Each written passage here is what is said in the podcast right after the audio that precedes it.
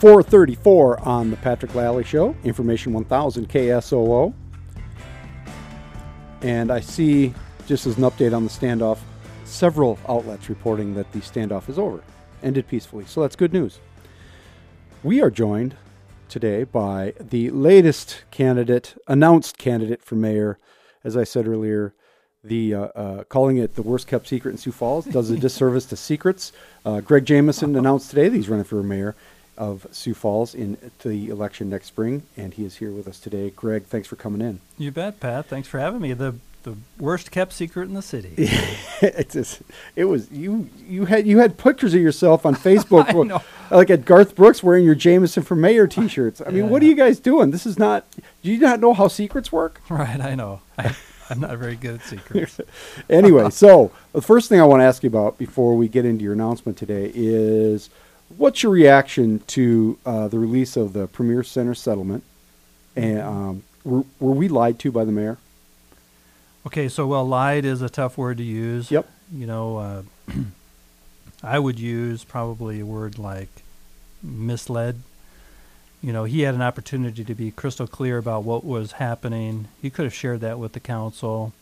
Uh, I haven't quite figured out exactly what it was that was so sensitive that he didn't want to share.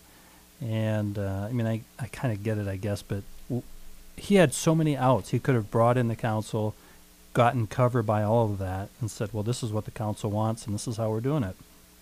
But he chose a different path, but, uh, you know, it, it's just an unfortunate turn of events, really. If he would have said half a million dollars, it would have been more correct.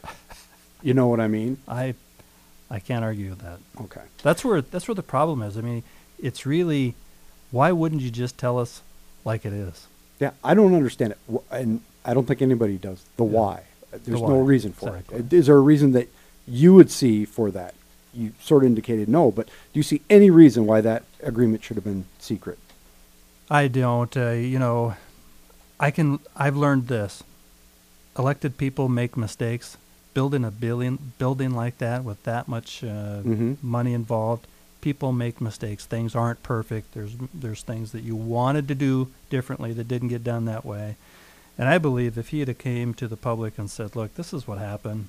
These guys did a lousy job on Mhm. the siding, and we got a hundred, we got a million dollar deal because of it." And so, you know, and at the end of the day, we got some lousy siding, but it's gonna, we're gonna live with it. And showed us the math behind how it all was working, and we could have said, well, then that's just the way it is. And I think people would have said, okay, move on, next item. We certainly wouldn't be still talking about it. No, we wouldn't, and there wouldn't have been a court case. No. Um, anyway, getting back to your uh, bid for mayor. Now, you are not on the council right now. You are a member of the legislature, um, and you are not going back to the legislature. Or you, I suppose, you could still run for reelection if you uh, chose to do so. I think there's some timing deadlines that would Yeah. require me to uh, start circulating a petition. Do you want to go back to the legislature? I want to be the mayor of Sioux Falls, Pat. Would you? Would you ever want to go back to the legislature? Oh, I would. It's a great, great service to the community to do that. you were on the council for eight years, um, and and in the legislature. These are both legislative bodies. What makes you think that you can be the executive, the mayor? Right. Well, here's the best part about serving eight years on the city council and having gone through a transition between, say, Dave Munson and Mike Huether. I also knew Gary Hanson prior to that. And you get to watch these guys and see how they lead, what they do and what they don't do, what they do good, and maybe what they could have done better.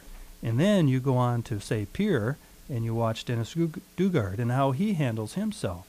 All these other constitutional officers, the Attorney General, all these people, all those years spent around those kinds of people, you gain a lot of knowledge and experience. And working with the counties, both sides, you start to pick up on how to get things done, what it takes to make something work, where the compromises can be found. Putting all that together gives you a lot of hindsight. That hindsight then creates 2020 vision, right? We've all heard that. Mm-hmm. Well, that's where the value for my experience comes in and, and provides an opportunity for me to lead the city because I know where the on and off switch is at the water department, things like that. I know where uh, th- how the council responds when the mayor proposes something without their involvement. All those kinds of things, and like I've stated before, are going to allow me to create smoother roads ahead. And that's just not the pavement that I'm talking about. That's working with the city council, working with the CVB, working with the state, working with the Chamber of Commerce, all those places. And those are some of the aspects the mayor needs to have, and I'm, I think I'm just ready and packaged and able to do it now. What did what do you see as a commonality between those the former mayors and the current mayor uh, of leadership? What did you learn from them that is universal to being mayor? Sure. Well, first one was understanding the authority of the council and the, the authority of the administration. I've been in press conferences with Dave Munson and press conferences with Mike Huether. And the way that those things get handled, you know, you go, okay, there's a guy who's got it figured out and, and is bridging a pathway to success with the council. And other, you know, uh, press conferences that all of a sudden are putting up barriers between the two of us. And now we're fighting against each other instead of together for the city. You're saying, just to interpret that, Munson was more cooperative than Mike Huether.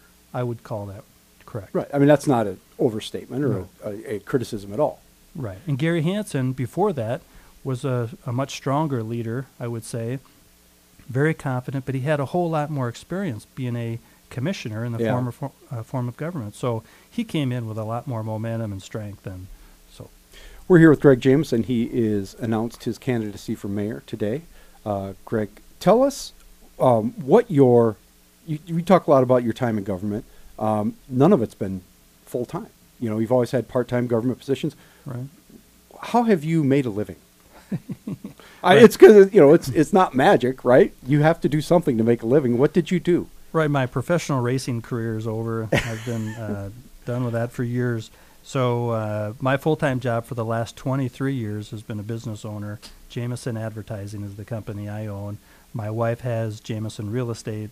We really run those together, and uh, but that's what I do for a day job. What sort of clients do you have? You don't have to tell us your client list, but what sorts of clients have you worked for is in the advertising business? Sure. Uh, so you know, it's fair to say I've done a lot of work for the Republican Party, Mhm. Repu- Republican candidates, I would say, and uh, So political advertising. Is political you've been doing. advertising, but car dealers, insurance companies, construction companies, uh, a whole wide variety of clients. Video production, that kind of thing. Right. Okay. Just so people know, I, I don't think anybody knows what you've done in your professional career Well, s- because you've you've been mostly in public life. Right. A lot of people oftentimes refer to me as an international man of mystery. Yeah, well, that's true too. Um, we're gonna, we're just going to let that pass. Uh, we're going to take a very short break here and come back with Greg Jamison. He is a candidate for mayor, announced today, the eighth announced candidate. This is the Patrick Lalley Show on Information 1000 KSOO. Surround